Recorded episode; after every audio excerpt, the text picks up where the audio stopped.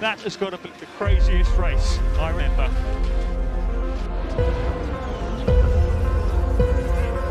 It's lights out and away we go. Yes, it's pole position. Get in there, Lewis. Come on! Toto? Yes. It's called a motor race, okay? Still we rise, guys. Still we rise. You just won the Hungarian Grand Prix. Well done, mate. Ah! He won!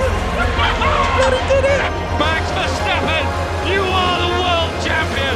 The world champion. שלום חברים, שלום לכל אוהדי הספורט המוטורי בישראל. אני עמית, וכאן איתי אוריאל. שלום עמית. מה נשמע אוריאל? בסדר, תשמע, מרוץ ספרדי מפתיע, יחסית ל- למה שהתרגלנו בשנים עברו, מרוץ אפילו טוב. מאוד טוב. טוב, בואו נתחיל עם הכותרות שלנו לפרק זה. לגמרי. טוב, אז ב- בראש ובראשונה, מרוץ לשדרוג. ממש, כל המכוניות התחלפו, רובם, והשתדרגו בהרבה הרבה אלמנטים. כן, לא, לא מעט. סיינס עבודות עפר בעם, אך, הפרישה המפתיעה של אקלר, וננסה לגעת במה מה גרם לה. קצת אסטרטגיות, אה, אתה יודע, עצירות, דברים כאלה, צמיגים. אה, כמובן, גם מי, המרוויחים הכי גדולים. בדיוק. מי ומי- גם. וגם מי הפסיד. אנחנו. מדברים על המרוויחים, כדאי להתייחס גם לחבר'ה שהפסידו. ובסופו של עניין אנחנו גם נגיע לפינה החשובה ביותר בפודקאסט הזה, שהיא הטוב, הרע והמכוער, ומה הקשר לביטוח מנהלים. תשארו איתנו. אז ככה, נתחיל בפודיום. אה, יש לנו את ורסטאפן, מקום ראשון, שני פרז, ואז ראסל. באליפות הנהגים היה לנו החלפה מאוד גדולה. נתחיל בזה שמרוץ לא טוב לפרארי, ולכן ורסטאפן עוקף את לקלר, גם ללקלר היה מרוץ לראשונה לא טוב. עונה. לראשונה העונה, כן, לראשונה העונה ורסטאפן מקום ראשון, לקלר יורד למקום השני, ואז אה, פרז. באליפות היצרנים, לעומת זאת, אה, גם לא הפתעה כל כך גדולה. רדבול עוקפים את פרארי בפעם הראשונה לעונה, אה, פרארי יורדים למקום השני ומרצדס במקום השלישי. אה, נפתח באימונים. יש לנו את הדבר הכי משמעותי שיש לנו בברצלונה, שזה המרוץ לשדרוג. כל ה, אה, בעצם הקבוצות, בגלל שכמו שדיברנו בפר, בפרק הקודם, אוריאל הזכיר את זה, אה, המרוץ בברצלונה הוא בעצם באירופה, קל מאוד לשנע שדרוגים, ולכן אה, הרבה קבוצות אפשרו לעצמם להביא המון המון שדרוגים והמון הגדרות חדשות לרכבים, שיאפשרו בסוף לרכבים להשתפר גם להמשך העונה. אז מה, מה היה לנו שם בעצם, נקרא לזה, מי המפתיעים הגדולים בשדרוגים? תשמע, אני חושב שאי אפשר שלא להתייחס בראש ובראשונה למקלרן שהחליפו, לפחות, אה, יש את ה... עכשיו יש את הסשנים של השואו אנד טל, שהקבוצות צריכות להגיד השנה בדיוק מה הם החליפו ולמה, כמה שאפשר להגיד למה. בדוח של מקלרן, חוץ מהעץ ריח, הם החליפו הכל במכונית. כנף אחורית, קדמית, אה, רצפה, כיסוי אה, מנוע חדש, מה שאתה לא רוצה. ספוילר, בסוף זה לא בא לידי ביטוי בשיפור משמעותי במרוץ, אבל זה לא הפריע להם להביא כל שדרוג אפשרי. כן. אה, פרארי אה, עשו את העדכון המשמעותי, ה- אה, לא הראשון שלהם, אבל עדכון משמעותי עם איזושהי רצפה חדשה וכל מיני דברים, וגם עניין של אה, הורדה משקלית. אה, יחסית משמעותית. כן, גם רדבול אה, הלכו על הורדה משקלית אה, די משמעותית. עכשיו, בואו נגיד שנייה ש... סתם לסבר את האוזן, כן? שתבינו כמה, מה עלות הפיתוח המוערכת לכל קילו. כל קילו שאנחנו רוצים להוריד, זה בערך רבע מיליון יורו. צריך להשקיע בשביל אה, לפיתוח שפוטנציאלית יוריד אה, קילו מהמכונית. אז תבינו כמה קבוצות השקיעו כבר מתחילת העונה. אנחנו מדברים על קבוצות כמו רדבול ומרצדס ופרארי שהם 10-15 קילו מעל המגבלה, ועם הזמן כל פעם מורידות קצת. אה, שתי קבוצות שהייתי רוצה להתייחס אליהן, כן. בסופו של עניין, קבוצת האס. היא לכאורה לא הביאה שום דבר. היא, היא עשתה הסבה, היא עשתה הסבה מסוימת, היא חיזקה את המבנה של הרצפה כדי, לה... הקשיחה את המבנה של הרצפה שהתמודד קצת, שפחות התכופף, פחות אה, יודע את העניין של הקופצנות הזו. וכולם בהתחלה צחקו, כאילו בסוף הם לא הביאו כלום, וכאילו כל הקבוצות הביאו דברים, ואתה יודע, בסופו של עניין הם הגיעו שניהם ל-Q3, אז זה לא איזה שדרוגים אתה מביא, אלא מה אתה עושה איתם, ואם הם עובדים הם לא עובדים.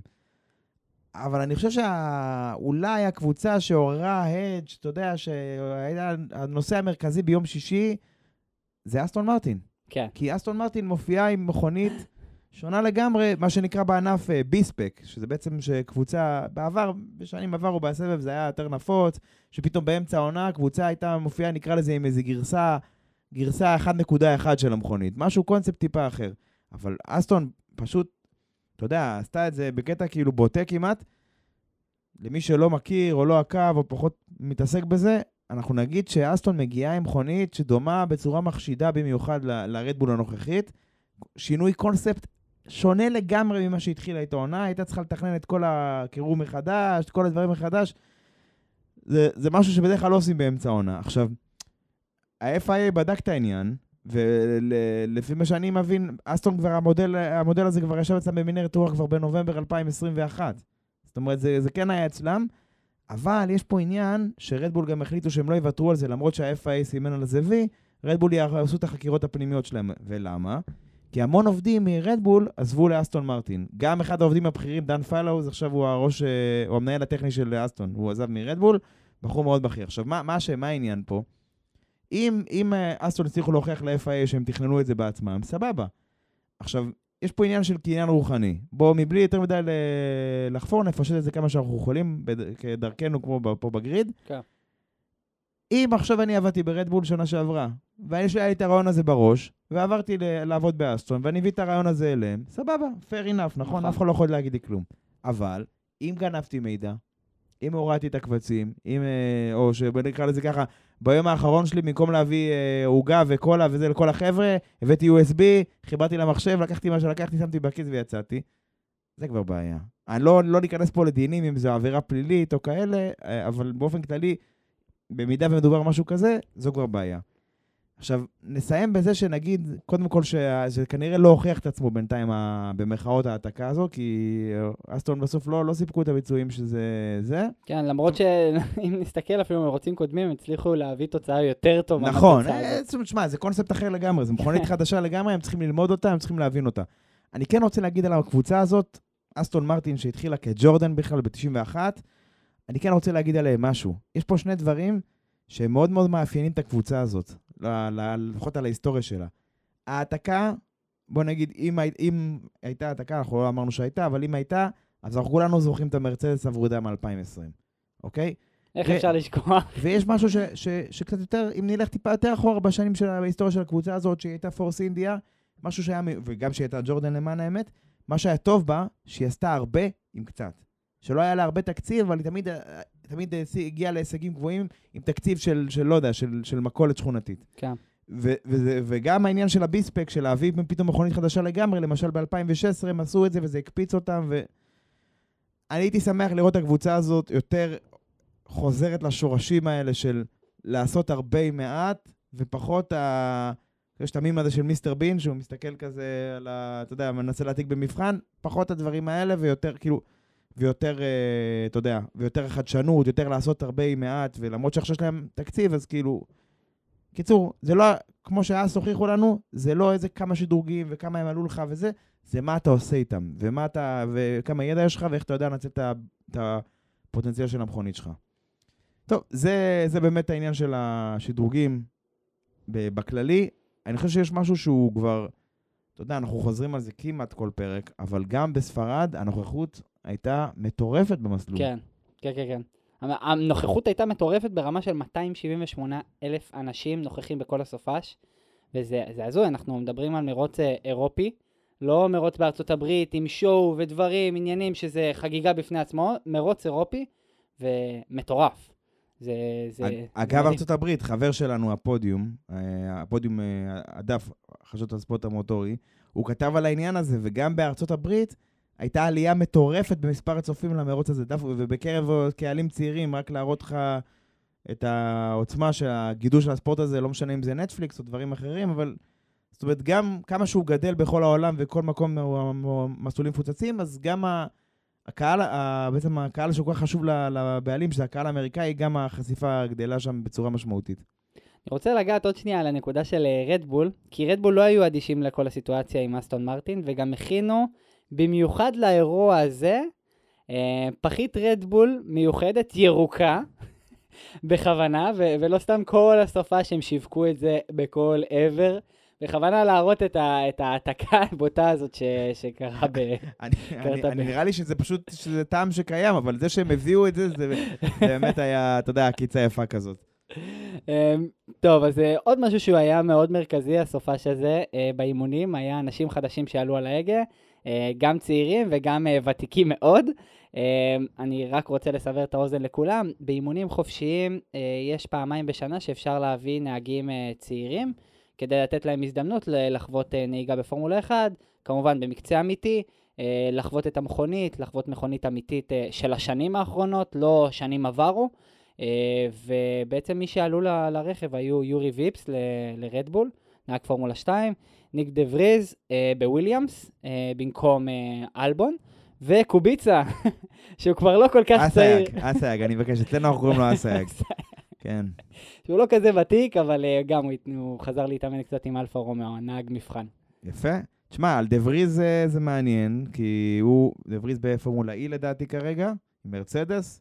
מרצדס מסיימת את תפקידה שם השנה, מקלרן תחליף אותה שם. אני- בחוזה גם, חוזה מאוד שמן. כן, אני, אני הבנתי שדה וריז יכול להיות שהוא יחזור אלינו העונה, במשבצת הזאת שדיברת עליה, של שני אימונים חופשיים, אצל מרצדס אולי. יכול להיות שהוא יקבל הזדמנות גם אצל מרצדס, אבל בוא נראה. יש לנו עוד אה, העונה, עוד ב- בשלבי התחלה יחסית. אה, לפני שהתחלנו בכלל את הפרק, דיברתי עם אוריאל ורציתי את פיאסטרי, ופיאסטרי לא עלה כאן. ולמה זה כל כך מיוחד אה, ברצלונה? כי ברצלונה זה מרוץ. בעצם מסלול שהקבוצות מכירות כל כך טוב, אז אין צורך כל כך להתעמק לדקויות, ואפשר לפנות אותו. לנהגים צעירים. ודווקא לא, וגם. יותר מזה, להפך, אתה יודע מה? להפך, בגלל שאני מכיר אותו טוב, והנהגים האלה בעצמם נוהגים בסימולטורים, אז זה הפידבק הכי טוב שיכול להיות. אז כאילו, תביא את החבר'ה שנוהגים בסימולטור, שים אותם במכונית אמיתית, תגיד להם, שיגיד לך מה ההפרש, איפה אתה עומד. זה כן. כאילו, מה שנקרא, זה היה מתבקש, אני מסכים איתך לגבי פיאסטרי. אלפין לא שיבצו אף נהג צעיר, אבל באופן כללי זה נקודה טובה. למרות שיש להם אחד אה, נהג צעיר בלב. כן, כן הוא, גם, הוא גם אמר את זה דרך אגב בסוף המרוץ, כי היה להם בעיה של קופצנות קצת וזה, אז אמרו לו, תשמע, אנחנו מצטערים על זה, הוא כזה, לא, לא, זה בסדר, אני צעיר, אני בכושר, הכל טוב אצלי. כמובן, אנחנו מדברים על אלונסו. כן. אה, טוב, סיכום לאימונים. רדבול מצליחים לעמוד בקצב, למרות שהמרוץ מאוד טכני. ברצלונה זה לא מרוץ ישורות אה, כמו שאנחנו רגילים למיאמי, או, או באקו או מונזה. אה, ורדבול הצליחו לעמוד יחסית בקצב, ואני דווקא חשבתי שהם יהיו ממש מאחורה ליד פרארי.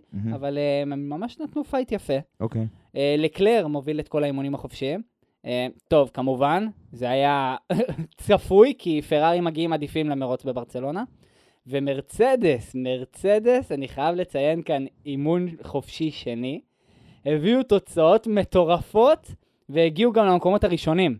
לא, זהו, מה שהיה בשבילי, מה שהכי הפתיע אותי, וזה מצחיק שלא דיברנו עליהם בעדכונים, מרצדס מביאים את העדכון המשמעותי הראשון העונה, שאמור לטפל בעניין של הקופצנות הזו, שזה כל כך פגע בהם, ואתה ראית שהמכונית הייתה הרבה יותר קרובה למסלול, ראיתי תמונות מאותו מקצה, היא הייתה סוף סוף קרובה, היא לא גבוהה כמו ג'יפ, ואתה יודע, לראשונה הם הובילו בטבלאות המהירות. עכשיו, זה יכול להיות פשוט מעיד על ה setup שלהם, אבל דיברנו בתחילת העונה, האם המנוע שלהם חלש מדי, כל מיני קולות כאלה שעלו, האם כל הקבוצות שעם אה, מנוע מרצדס, אנשים אה, אמרו, לא, כל הקבוצות האלה, המנוע שלהם חלש מדי, זה קבוצות גרועות. כן. ואני אמרתי, ועוד כמה אנשים אמרו שוואלה, לא, כל קבוצה עם מנוע מרצדס והיא, והיא מה שנקרא עם השטויות שלה. מקלרן עם, אה, וויליאמס, וויליאמס זה בעיות חימום צמיגים, אין הצמדה, מקלרן אין הצמדה, אסטון, אנחנו כבר יודעים את הסיפורים שלהם.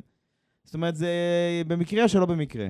כן. אבל תשמע, כן, מרצדס מראים לנו איזשהו שיפור uh, מבטיח. נראה שהם... איך הם הגדירו את זה? סוף סוף המכונית הזו התנהגה כמו מכונית מרוץ. סוף סוף הם יכלו להתר... להתמקד ב... לנסות ל- ל- לדייק אותה, או לנסות להביא אותה לאיזושהי מסגרת נורמלית, ולא רק לפצות ולהגביה אותה, ולנסות לשרוד את המקצה, אתה יודע, בלי כמה שיותר קפיצות. אני, זה נותן לנו ספוילר לבאות, אה, כל ה, בעצם המרוץ של מרצדס שהיה פנומנלי, אבל בכללי כאן ציטוט של, אה, של, של ראסל, שהוא אומר שהמכונית עצמה מתנהגת כמו מפלצת, כי הם פעם ראשונה מצליחים לקייל מכונית, והם לא צריכים כל פעם לכפר על תוצאות בגלל בדיוק, שהמכונית... אז סוף סוף יש להם, לא רק של לכאלה, גם לכאלה תוצאות שהן כאילו מצופות, אפשר להגיד ככה? זאת אומרת, אנחנו משנים פה, זה אמור להגיב ככה. הם כאילו לא כאילו יורים באפלה כמו שהם היו עד כה של... כמו שהיה בסעודיה, הם שינו להמילטון איזה משהו ב setup, הוא בכלל לא העלה ל-Q, הוא לא עלה את Q1, ל-Q1, לא נכון. צלח את Q1, עכשיו אתה רואה שהם עשו שינויים, והם לאט לאט כמו, כמו שאסטון צריכים לעשות, והם כאילו לאט לאט פתאום מגלים את המכונית שלהם, מתחילים לנסות למצות את הפוטנציאל שהם חופרים לנו כל העונה שיש למכונית הזאת. בוא נראה איך זה יתקדם. טוב, דירוג, לא? כן, נתקדם. Uh, תשמע, בדירוג אני חושב שדיברנו על זה קצת, עשינו קצת הספוילר לדירוג הזה, אבל uh, ב-Q1 מי שהודח זה אלונסו, שאת האמת קצת מאכזב, כי, כי אלפי נראו בסימולציות מרוץ בשישי, כאילו סוג של best of the rest כזה, הטובים מבין כל, ה, אתה יודע, מבין כל הקבוצות המובילות, uh, אז חבל. אסטון מרטין, שתי הרכבים הודחו. עכשיו, דיברנו על זה, רכב חדש, ספק רדבול, ספק לא, אבל הם לא, לא מצאו את האיזון הנכון, הם, יש להם עוד הרבה מה ללמוד, גם בסוף הם קבוצה קטנה. יש להם את המשאבים, אה, אדון אה, סטרול משקיע שם הרבה כספים, בונים מפעל חדש, הזכרנו את זה בעבר, אבל בסוף הם קבוצה קטנה עם ידע ומשאבים ו- ויכולות של קבוצה קטנה עדיין. אתה, אתה רואה את זה, וגם פטל העיד על זה בעצמו. אז ייקח להם זמן, אני חושב, להתחיל להבין אם יש להם פוטנציאל במכונית הזאת או לא. טוב, מפה נמשיך ל- לעיקר. אני חושב שב-Q2, המקצה השני, הדבר הכי מעניין היה אה, הפסילה של נוריס. נוריס, אה, הקפה שלו נפסלה, ובעצם מי שמרוויח מזה הכי הרבה זה שום אחר, שעולה לראשונה בקריירה שלו ל-Q3, מעפיל פעם ראשונה. מקווה בשבילו שזה אחת מיני רבות, כי העונה הזו הוא באמת צריך כבר להוכיח את עצמו. אה, מרצדס, שוב, נראו אחלה, ו... וזהו, ושהאס אה, הפילו, כמו שאמרנו, עשינו ספוילר בהתחלה, האס עם שתי מכוניות, וכולם מה הם עשו? הם הקשיחו את המבנה של הרצפה בשביל לצמצם את העניין של הקופצנות הזאת. בגלל ש, שזה אשכרה עבד להם, אז זה אפשר להם להנמיך את המכונית יותר ויותר ויותר, ובעצם להרוויח אה, ביצועים נטו, הצמדה נטו, אתה מבין? זה, זה בדיוק ההפך מ- מאסטון. למצה את הפוטנציאל מהמכונית בלי הרבה משאבים. אבל זה מה שיפה גם בדברים האלה, וגם מה שמכוער, בוא נגיד ככה. כאילו, אתה אמרת את זה יפה למצות את המשאבים, אבל העדכון שאתה מביא, הוא, לא- הוא לא מבטיח לך שהוא יעשה את, את מה שאתה ראית במנהרת רוח לא משנה איפה, והוא בטח לא מבטיח לך, יכול להיות שהוא ייקח אותך צעד אחורה. כן. אתה... הנה, בדיוק כמו שמרצדס מועידה, שהם לא מצליחים עדיין לקייל את הרכב בצורה הכי טובה. נכון. ו... למרות שהתוצאות שלהם עכשיו הן אה, מטורפות. לא, עוד פעם, תשמע, מרצדס, אנחנו נשאר לנו עוד אה, לראות איפה הם באמת עומדים, אבל יחסית, הם סוף סוף מה שנקרא צעד בכיוון הנכון. כן. טוב, בסדר. אה, בואו נסכם את הדירוג, את הדירוג. ורסטאפן עם בעיית DRS, שמנע ממנו לעשות את הניסיון השני והאחרון, שאמור היה להציב אותו בעמדה לא רעה ל pole position. בעיית אה, DRS שהיא סימן לבאות למה שקרה לנו ביום ראשון. אה, לקלר גם אה, פישל שם איזשהו סבסוב, אבל בסוף הקפה באמת, איך אמרו? champion's drive, הקפה של אלוף. היחידי שירד לטווח של 1.18.7, באמת, כל הכבוד. אה, וזהו, וככה אנחנו המשכנו לראשון, לקלר ב pole position, אמרנו אה, פרז, סיינס וראסל וכן הלאה וכן הלאה וכן הלאה. אני אתחיל את הזינוק, אתה זוכר מה היה? לקלר יצא, מיד אחר כך סגר, ממש בתנועה אוטומטית כמעט סוגר את ורסטאפן, ומשם כאילו... אני חושב ש... מה, מה היה לנו עם סיינס? סיינס שם, גם היה לו שם איזשהו פישול לדעתי. אני חושב שנתחיל לפני המרוץ. אה, לפני המרוץ, אלונסו מחליף את את בעצם את המנוע הרביעי שלו מתחילת העונה, ואנחנו מדברים שאנחנו מרוץ אה, שישי, שביעי. נכון, ואנחנו מדברים על שלושה מנועים לעונה, כן. ואנחנו נזכיר ונגיד שהמנוע הראשון שלו הלך לפח. הם החליטו להשבית אותו, המנוע נכון, שהלך. בפחרין, אז זה אומר שכאילו... שאלונסו כאילו כבר בטווח העונשים, ואנחנו ב... אתה יודע, ב- ב- בחל- בחלקה הראשון של העונה. כאילו. ו- ואלונסו מזנק מה- מהפית בעצם ממקום 20, אה, שזה באסה לו, ואנחנו נדבר עליו כי הוא עשה אחלה של מרוץ, ובאמת מהזינוק, אז חד משמעית היה זינוק מאוד אה, קל ל- ל- לקלר, הוא מפלס את, אה, את ורסטאפן, לא נותן לו אפילו אפשרות בפנייה הראשונה אה, לקחת אה, אה, אפשרות לעקיפה. סיינס עם anti-stall בעצם בזינוק, הוא נופל לשתי מקומות, מקומות אחורה, ומאפשר לראסל לקחת את המקום השלישי. עוד מה, מה שמראה שגם מרצדס הם לא רק טובים בדירוג ועולים ל-Q3 ב- בהצלחה רבה, יש להם גם זינוק טוב, שזה לא רק מראה על, על הביצועים של הרכב, גם מראה שהמנוע שלהם אחלה. נכון, אבל בסוף, דרך אגב, anti-stall זה יכול להיות טעות של נהג. זה בדרך כלל טעות של נהג. כאילו, אם זה לא איזה מערכת בטיחותית, אז הוא פשוט לא שחרר את הקלאץ' ברגע הנכון, ואז כאילו, אם אין מספיק סל"ד, אז המנוע לא נותן לו להתקדם. זה הפאנץ', בוא נגיד. אבל אמרת יפה, כן. אה, ראסל מצליח אה, בזינוק מצוין, לוקח את השלישי. והמילטון גם, אני חושב, המילטון גם עקף אותו, לא את... אה, המילטון היה ממש בקרב עם, אה, עם סיינס כמה פניות, וסיינס בסוף סוגר אותו, אבל גם מראה ש- שלא, שני רכבים של מרצדס מתחרים על, אה, על מקום מול פרארי, וכמעט נצל, מצליחים עם שני מכוניות לעקוף אותה, למרות שבואו נוריד את הזינוק הגרוע של סיינס. זה, זה משמעותי, זה משמעותי מאוד. כן, עוד פעם, ביחס ללקלר, אנחנו מקבלים תמונה אחרת, אבל כן, הטעות של סיינס עלתה להם קצת ביוקר לפרארי. עוד אחד שהגיע ל- למרצ... ל... להמילטון זה מיק שומאכר. מיק שומאכר מזנק מהמקום העשירי ועולה בדירוג בטירוף. הוא מזנק מטורף, מצליח לה... לעקוף שם המון רכבים שנתקעים אה, בעצם כי הוא בא מהצד החיצוני. הרבה נהגים נכנסו, מה... מה... סליחה, הוא בא מהצד הפנימי. הרבה נהגים נתקעו מהצד החיצוני בפנייה. אה, כי הפנייה בעצם היא, היא נכנסת בצורה של, אה, אה, נקרא לזה, 45 מתכנסת ימינה כזו? בדיוק, מתכנסת ימינה, ואז נפתחת שמאלה, ואז עוד פעם ימינה. מהמם. זה אומר שמי שנכנס מהחלק הפנימי, יוצא אחרי הסבסוב ביתרון. כאילו הוא שומר על זה כל ה... אוקיי. בדיוק. ו- ולכן בעצם גם מיק שומאחר אחרי הסבסוב הזה גם יצא מאוד מאוד טוב במיקום. הוא הגיע להמילטון, ולכן הוא עלה שש מקומות בדירוג. מטורף. כן. סליחה, בזינוק. יפה. אה, טוב, אוקיי. ואז יש לנו את, האירוע הגדול שהיה לנו בעצם, אה, התקרית הראשונה של, המסלול.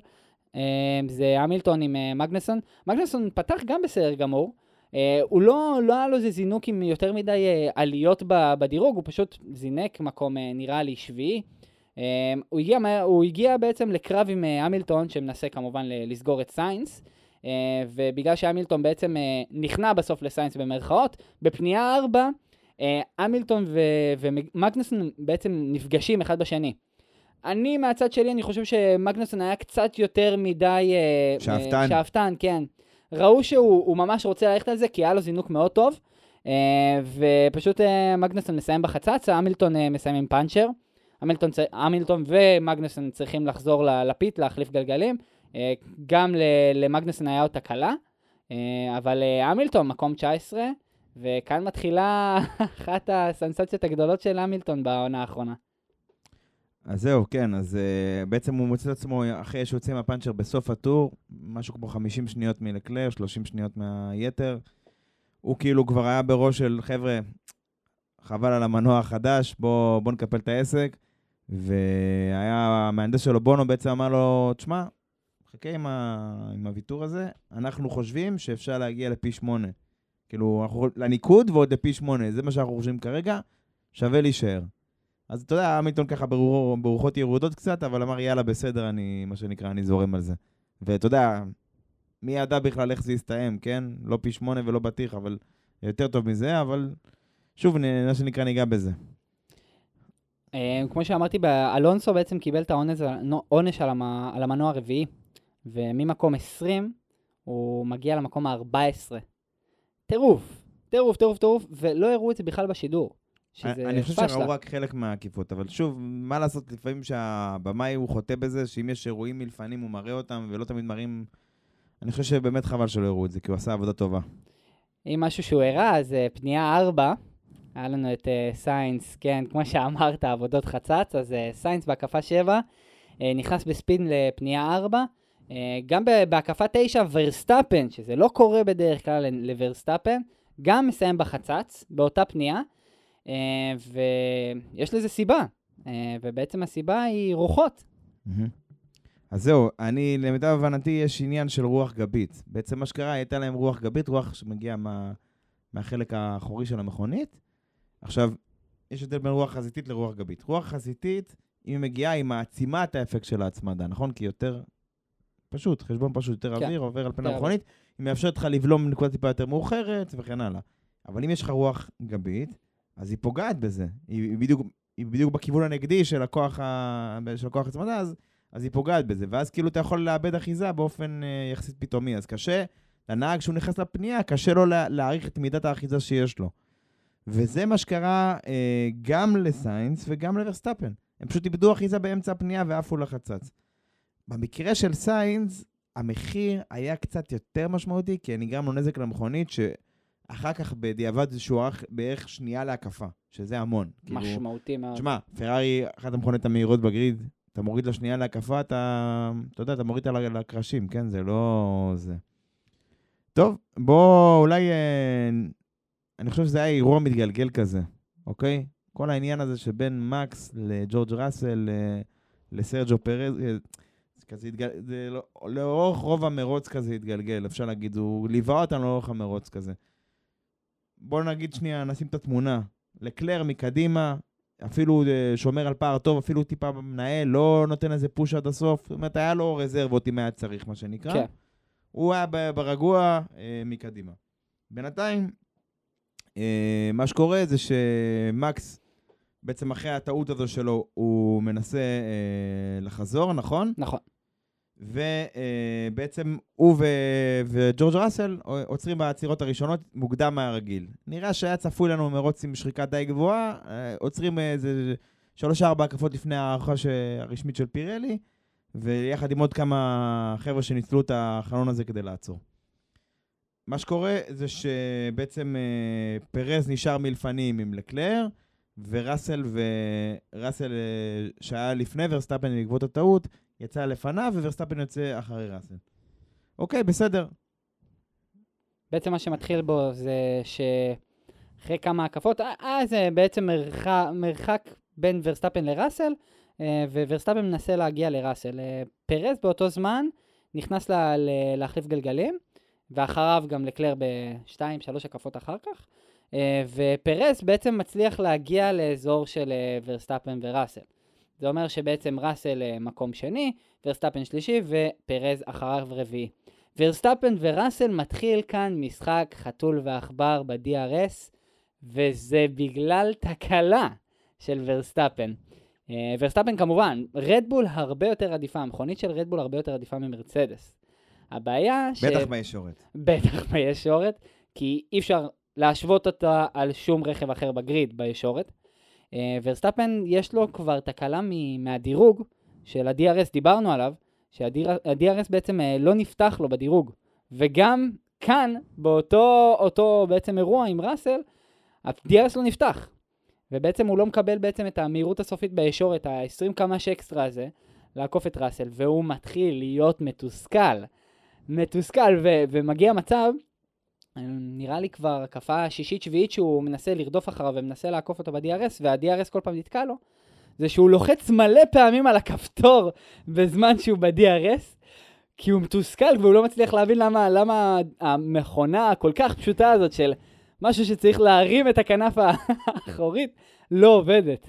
עכשיו, יתרה מכך, גם העניין הזה שהוא עבד לו ב-DRS של פנייה 10, אבל הוא לא עבד לו ב-DRS של הישורת הראשית, אז זה עוד יותר תסכל אותו. וכל ניסיון של הקבוצה להגיד לו, תקשיב, תפעיל את זה אחרי הקרב, לפני הקרב, כל מיני כאלה, לא, לא צלח.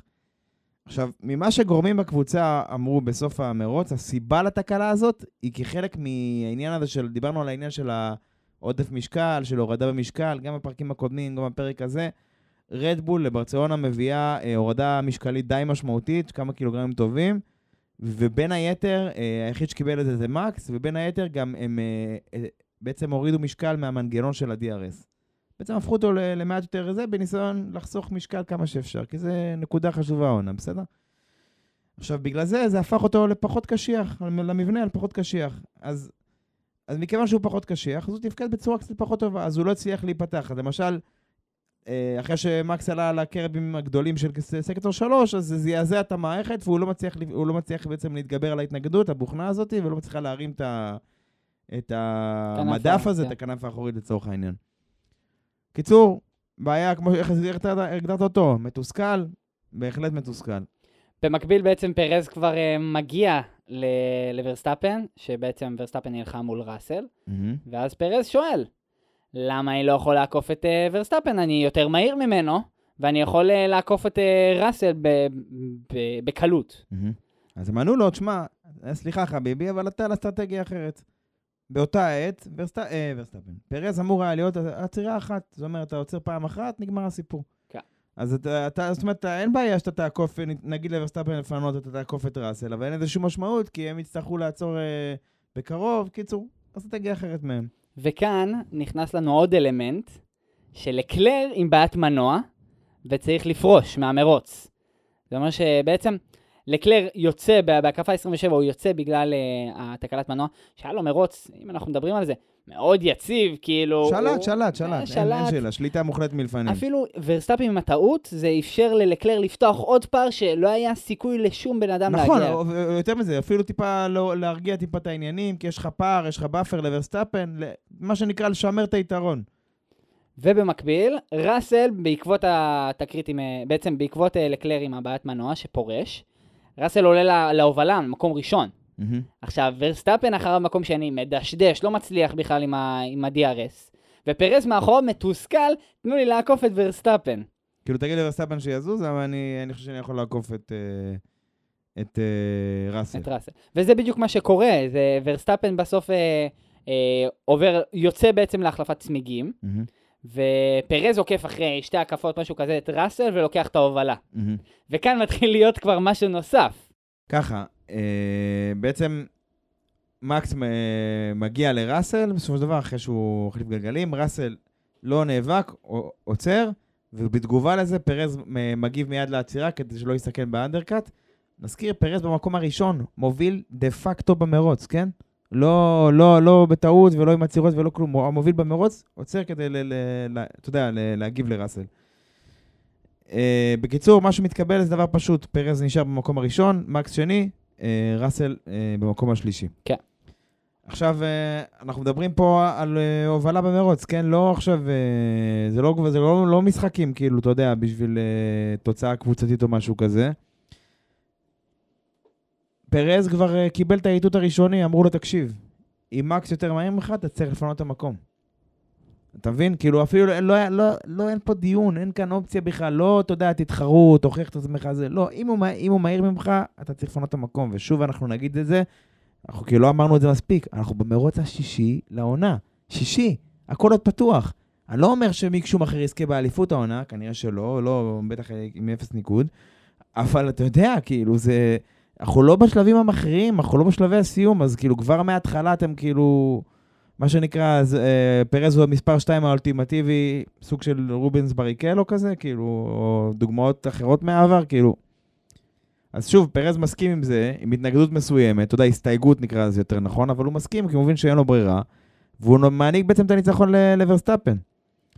שוב, יבוא מי שיגיד, ויגיד, תקשיב, ורסטאפן היה מהיר ממנו. אין סיבה שפרז יעכב אותו. ואני אומר, טכנית, נכון, אבל אתה יודע, לפחות...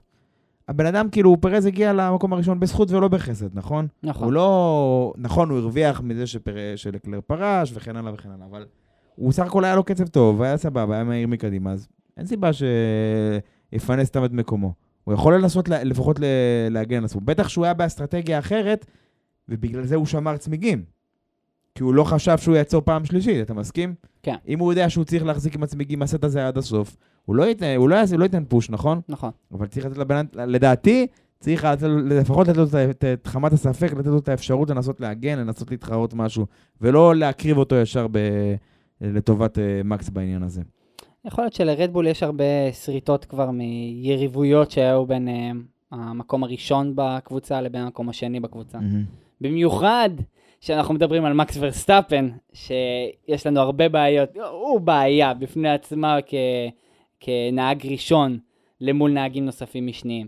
כן, תשמע, הוא מאוד, מה לעשות, שהוא, כן, הוא מאוד דומיננטי, אה, הוא מאוד, אה, נהג מאוד מהיר, הוא...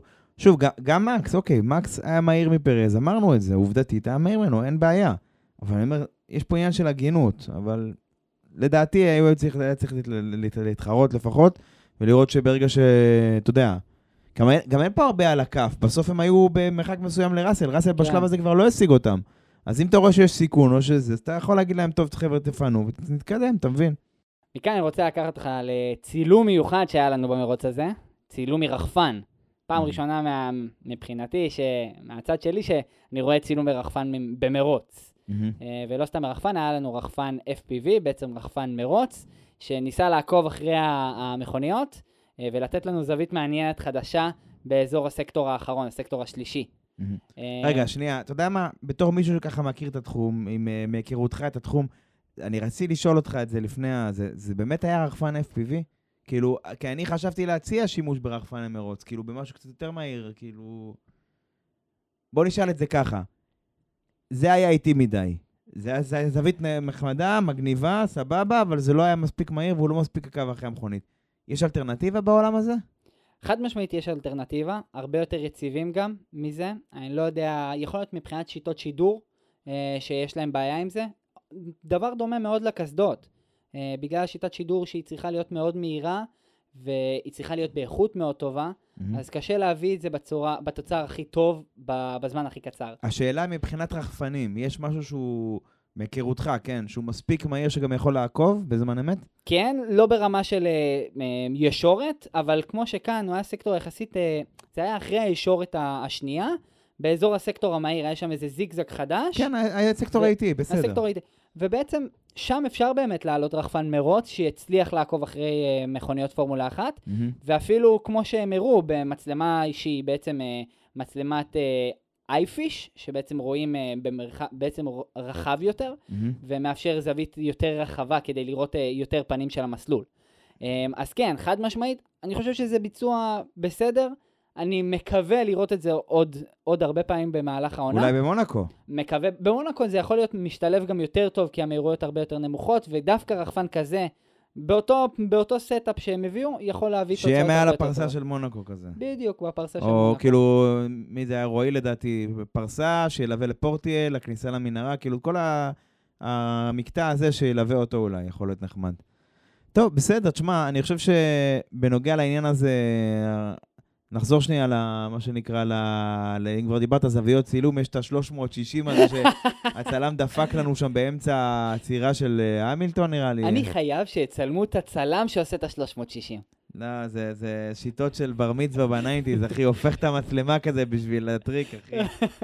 לא משנה. קיצור, בוא, בוא ניגש לעניין. אה, פרס מפנה את המקום לוורסטאפן, אבל יש פה מישהו ש...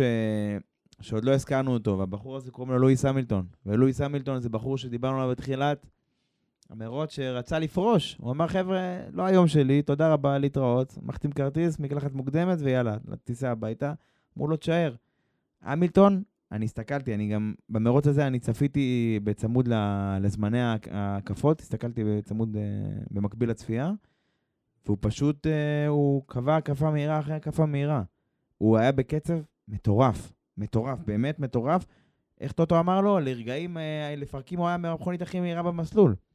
אז נכון, ה- בפרז וורסטאפן לקראת הסוף, שכבר אין הרבה דלק, ופרז גם עצר פעם אחרונה בשביל ההקפה המהירה ביותר, אז כאילו, מן הסתם הוא גם לקח את זה, כן? אבל באופן כללי, המילטון הראה שם אה, פוטנציאל מטורף של המרצדס הזו. הוא הראה את ה-. מה- מה אפשר להוציא ממנו ב- בעתיד כנראה. לפרקים גם המילטון היה פסטס לאפ. נכון, נכון, נכון, נכון, אבל אני אומר, לקראת הסוף, זה, לקחו את זה רדבול וזה, אבל באופן כללי, הוא, הוא, הוא היה לו קצב מטורף, אתה יודע מה? קראתי איזשהו ניתוח של אחד האתרים בחו"ל, וגם הם וגם גורמים במרצדס אומרים שאלמלא העניין עם מגנוסן, פודיום היה על הפרק פה.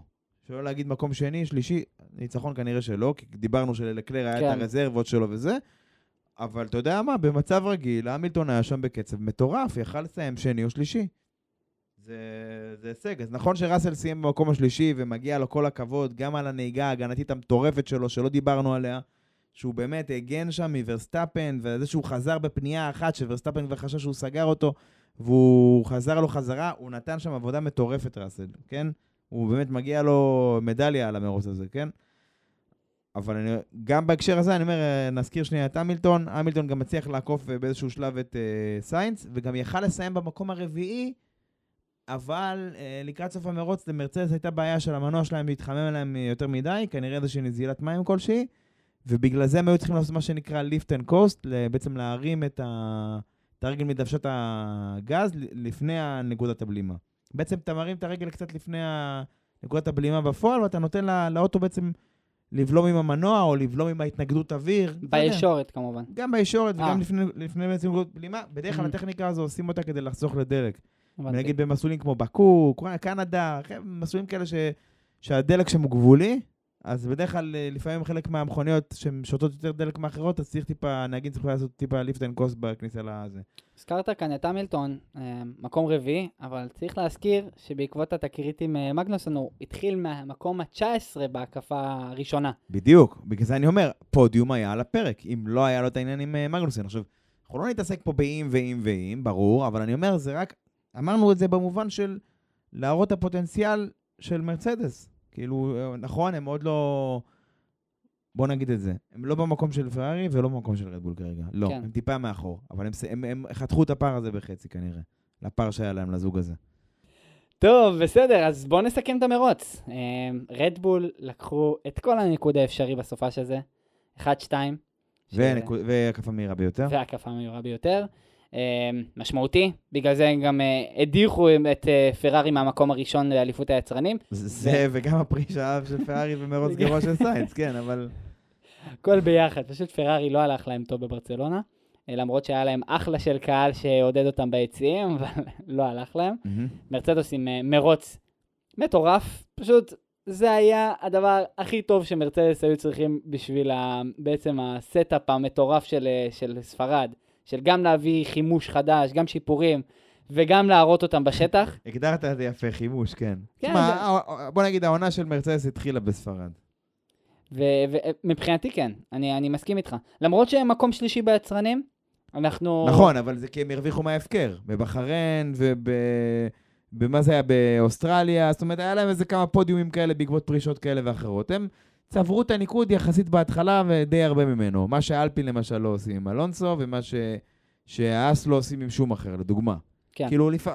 שים לב כמה חשוב לצבור את הניקוד בהתחלה, שכולם עוד בבלגנים ועושים טעויות ועושים זה, כמה חשוב לצבור את הניקוד ההתחלתי הזה. למרות שעירבת כאן את אה, אלפין, אני רוצה לתת נקודה.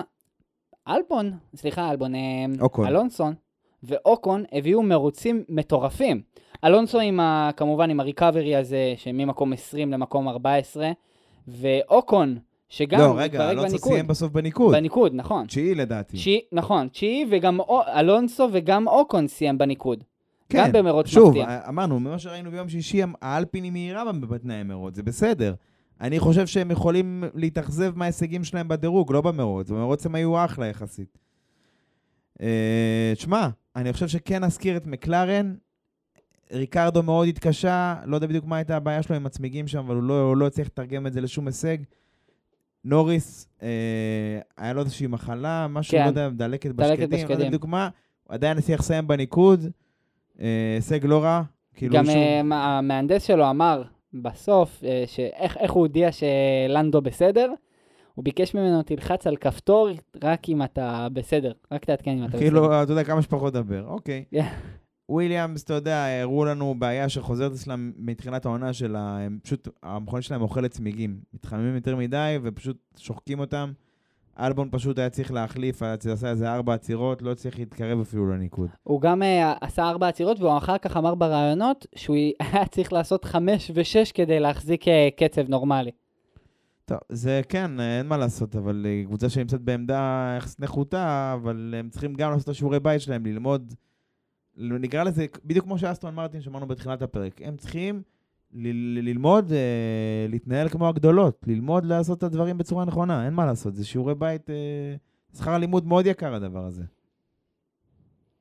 ולקלר, אז אה, היה לנו הרבה בעיות ללקלר, לקלר הגיע ב- בסוף בהובלה מטורפת לברצלונה, וגם מבחינת אה, יכולות, יש יתרונות מטורפות לפרארי וגם ללקלר בברצלונה בגלל המרוץ שהוא טכני, והם חוו תקלה נוראית מבחינתי, שאין לי מושג איך הם לא, לא הבינו, בכלל, איך אפשר לא לשים לב לדברים כאלו, ותקלה ב-MGUH ובטורבו.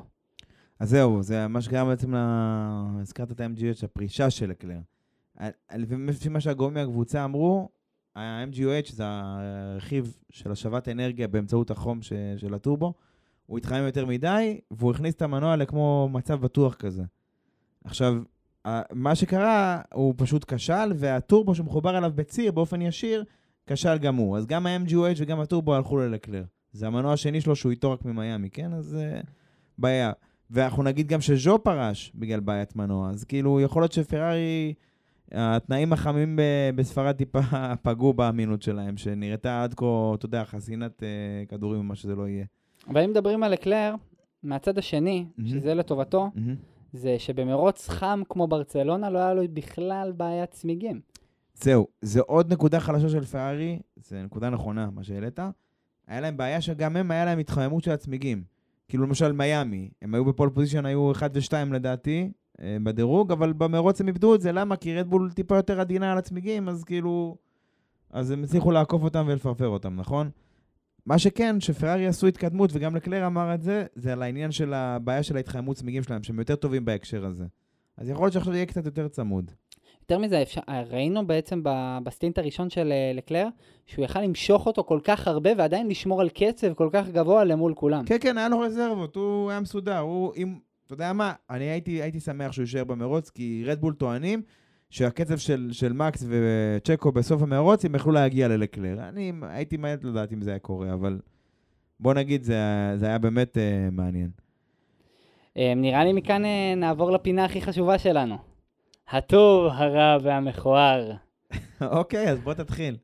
טוב, הטוב, מרצדס, הם הביאו שדרוגים נכונים, הם הראו תוצאות במרוץ, והם מבטיחים לנו שמבחינתם זו רק תחילת העונה, והולך להיות עונה מטורפת למרצדס. אה, זהו, מרצדס, אני חושב, גם כקבוצה, וגם שני הנהגים שלהם שעשו עבודה מצוינת, כל אחד בהצד שלו.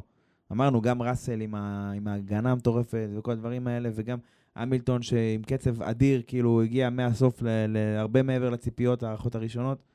באמת, כל הכבוד להם. מה היה רע מבחינתך?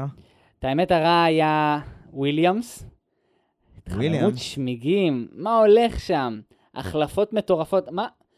אני לא חושב שהקבוצה הזאת בכיוון טוב. אמ, אני, לעומת כל הקבוצות אה, הנמוכות, ב- הלואו קארדים, ב- שנוגעים בניקוד, וויליאמס פשוט מפרפרת מאחורה, אסטון מרטין אפילו הביאו אה, עדכון, שאפילו פטל יכל לגמור בניקוד, אם צונודה לא היה חוטף לו את המקום העשירי. כן, אוקיי. אז, ו- וסטרול גם את אותו סיפור, היה לו סיפור גם עם, עם פייר גזלי, ו- וכתוצאה מכך גם הוא היה צריך אה, לדשדש כל הסוף של המרוץ. ודווקא וויליאמס במרוץ הזה ובמרוצים האחרונים מבחינתי, לא מראה תוצאות, למרות שאלבון מתברג לא, לפעמים בעשירי. במי- במיאמי הם היו סבבה. אני, אני אומר, כאילו, אני, אני גם הייתי מצפה מהם לקצת יותר. אבל שוב, זה שכר לימוד שלהם, שהם לא יודעים להתמודד כנראה עם עוד תנאים. אני רוצה לרע להוסיף גם את התקלה של אקלר. כאילו, למרות כן. שהוא היה שם בשליטה יחסית אה, מוחלטת, הייתי כן רוצה שהוא יישאר רק למקרה שאם רדבול היו מצליחים להשיג אותו, אולי היה לנו גם מרוץ מעניין על הניצחון בסוף. אז, אה, המכוער, אני... כן? אוריאל. המכוער, אני רוצה את הפרס היוקרתי ביותר שלנו לתת לתנאים בחוזה של פרז. המבין יבין. המבין יבין. טוב, אה, ככה הצצה למרוץ הבא, כמיטב המסורת, מונקו, שהוא מיטב המסורת של הפורמולה 1. לגמרי. מרוץ היסטורי, קלאסי, איקוני, המרוץ שכל נהג רוצה לנצח, אחד מהכתר המשולש של הספורט המוטורי, שזה ניצחון במונקו, ניצחון באינדי 500 וניצחון ב-24 שעות של למאן. אתה יודע, כל נהג רוצה לנצח, הכי יוקרתי, הכי מטורף, הכי זה, אבל uh, מה לעשות שהמרוצים שם uh, קשה מאוד לעקוב, בטח במכוניות הרחבות והגדולות של ימינו. אז עיקר היופי במונקו זה דווקא הדירוג ולא המרוץ. נקווה שהשנה יהיה לנו מרוץ מעניין שם, וכבר עכשיו נגיד שיש מצב שלפחות לפחות בזמן ההקלטה שאנחנו מדברים כרגע, יש תחזית לגשם בראשון, אז אולי אפילו יהיה מעניין. אבל בוא, בוא נדבר שנייה, אם אנחנו מדברים כבר על מונקו, בוא נדבר. שנייה... לא, רגע היסטוריה. בוא נדבר שנייה על, ה... על הבחור עם היתרון הביתי, שער אה. לקלר. איזה יתרון. אפשר לדבר כמה היתרון הזה מוסיף לו לקריירה. כן. אה, לקלר עם קללת מונקו, דווקא במרוץ הביתי שלו, שהוא תושב ה... למה? למה? למה? הוא כל כך אוהב את המקום, הוא מחבק את הקירות, הוא, הוא אוהב את האדמה, הוא מתחבר, אתה יודע, הוא מתחבר למסורת, אחי, הוא... זה, זה מזכיר את הסרטון שראיתי שנה שעברה של אה, לקלר לוקח את סיינס בסיבוב בעיר, ואז הוא אומר לו, אה, כאן זה הבית שלי, כאן זה הבית ספר שהייתי ביסודי. כן, הוא היה צריך להגיד לו איפה הוא התרסק בכל הפעמים הקודמות. כן, למי שלא, ככה, לא, לא עוקב אחרי ההיסטוריה של מר לקלר, אז יש לו חיבה, יש לו חיבה גדולה לקירות במונקו, הוא פשוט אוהב להיפגש איתן, וכאילו... אפילו במרוץ ההיסטורי שהיה של מונקו, הגרנד פרי ההיסטורי שהיה לפני איזה שבועיים או משהו כזה, הוא גם הספיק אה, לרסק לרסק את המכונית של. ליקי לאודה, וחבל, אבל זה מה שיש. טוב, תשמע, אני לא יודע, אני מקווה בשבילו שהוא יבוא עם איזה שום, בצל, חמסה, לא יודע מה יעשה כבר, אבל... תשמע, מרוץ ביתי, עכשיו זה כבר לא צחוק. מרוץ ביתי ומכונית שיכולה, ואפילו לא רוצה להגיד פייבוריטית אפילו. אני מבחינתי היא חייבת. היא. חייבת, פרארי חייבים להביא כאן ניקוד חזק, כי אין מה לעשות, אם לא, רדבול פשוט ימשיכו לקחת את הניקוד, וזה... וזה בדיוק, הם יבטחו עם. זה. אני חושב שפרארי יכולה להיות מאוד מאוד חזקה, לפי מה שראינו בביצועים שלה, גם בפניות איטיות, גם ב drive שלהם, ביציאה מפניות, אני חושב שפרארי יכולים לבוא פייבוריטים. רדבול אני מאמין שעדיין יהיו חזקים, אבל אני רוצה לזרוק עוד איזה משתנה למשוואה, מרצדס. תשמע, זה היה לנדו נוריס בתקופה שהוא יכל לדבר, לפני שהיה לו דלקת. הוא אמר שה- שמרצדס פשוט מפחידים בפניות איטיות מבחינת ביצועים. ופניות איטיות זה משהו שיש במונאקו אה, חלק ניכר מהמסלול. ואולי יש פחות חשיבות שם לעניין של כוח מנוע וישורת, דברים כאלה, כי הישורות לא מספיק ארוכות, כי עד שאתה מגיע למהירות אתה כבר צריך לבלום, אתה מבין? כן. אני רוצה לזרוק את מרצדס למשוואה בתור איזה דארק הורס כזה, כמו שאומרים, סוס שחור, סוס זה, זה כאילו, נקרא לזה הפתעת הסופש, שפתאום כזה כולם יופתעו לטובה, אני רוצה לזרוק אותם ככה. נקודה למחשבה למאזינים ולמאזינות היקרים שלנו. זהו. טוב, אז אה, זה היה הפרק שלנו על הסיכום המרוץ הספרדי. כמו תמיד, אתם יודעים איפה למצוא אותנו. ספוטיפיי, גוגל, אפל, טוסטר! טוסטר, הקבוצת פייסבוק שלנו, פורמולה 1. וזהו, עד כאן. יאללה ביי. ביי.